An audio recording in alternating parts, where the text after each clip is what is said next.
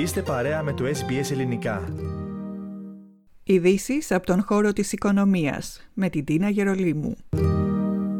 Ο κυβερνήτης της αποθεματικής τράπεζας Φίλιπ Λόου δεν έχασε χρόνο να δώσει μια ελπίδα ανακούφισης στους δανειολήπτες λίγες ώρες μετά την 10η κατά σειρά αύξηση των επιτοκίων από τον Μάιο του 2022. Σε ομιλία του σε επιχειρηματικό φόρουμ της Australian Financial Review, μία μόλις μέρα μετά την 10η αύξηση, ο κύριος Λόου είπε ότι η Κεντρική Τράπεζα συζήτησε το ενδεχόμενο να γίνει μία παύση στις αυξήσεις των επιτοκίων. Η αποθεματική υποστηρίζει ότι οι πρόσφατες αυξήσεις των επιτοκίων ήταν αποτελεσματικές στην επιβράδυνση της ανάπτυξης στην οικονομία. Ο Φίλιπ Λόου δήλωσε ότι γνωρίζει τις αυξανόμενες πιέσεις που αντιμετωπίζουν τα νοικοκυριά. «Είμαστε πιο κοντά στο σημείο όπου θα ήταν σκόπιμο να σταματήσουμε τις αυξήσεις των επιτοκίων για να αφήσουμε περισσότερο χρόνο για την αξιολόγηση της οικονομίας», είπε χαρακτηριστικά. Η αποθεματική αντιμετωπίζει τον υψηλό πληθωρισμό με αυξήσεις στα επιτόκια, οδηγώντας ούκο λίγους να αναρωτηθούν αν είναι αυτός ο μοναδικός τρόπος συγκράτησης του πληθωρισμού. Ας σημειωθεί ότι ο πληθωρισμός έφτασε στο 7,8% το τρίμηνο του Δεκεμβρίου, το υψηλότερο επίπεδό του από το 1990. We also discussed that with monetary policy now in restrictive territory, we are closer to the point where it will be appropriate to pause interest rate increases to allow more time to assess the state of the economy.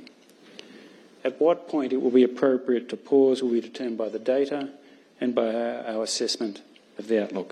Στην ομιλία του στο επιχειρηματικό φόρουμ, ο κύριος Λόου αναφέρθηκε στον υψηλό πληθωρισμό στην Αυστραλία, λέγοντας η νομισματική πολιτική κατά πάσα πιθανότητα θα χρειαστεί περαιτέρω προσαρμογή προκειμένου να συγκρατηθεί ο πληθωρισμός. Our judgment though remains that further tightening of monetary policy is likely to be required to bring inflation back to target within a reasonable time.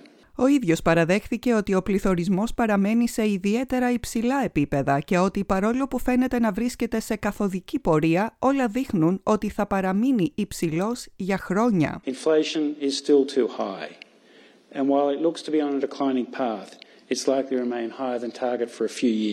Και συνέχισε λέγοντας ότι αν δεν μειωθεί ο πληθωρισμός, αυτό σημαίνει υψηλότερα επιτόκια και μεγαλύτερη ανεργία.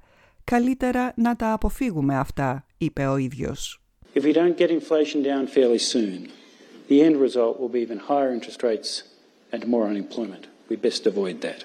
Κλείνοντας να πούμε ότι την περασμένη Τρίτη η Αποθεματική Τράπεζα αύξησε το επίσημο επιτόκιο κατά 0,25% στο 3,6%. Το υψηλότερο επίπεδο από το 2012.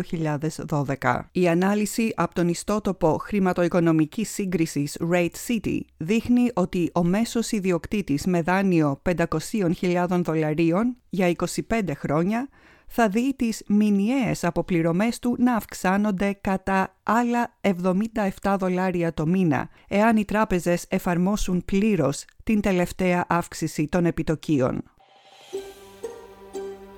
Θέλετε να ακούσετε περισσότερες ιστορίες σαν και αυτήν? Ακούστε στο Apple Podcast, στο Google Podcast, στο Spotify ή οπουδήποτε ακούτε podcast.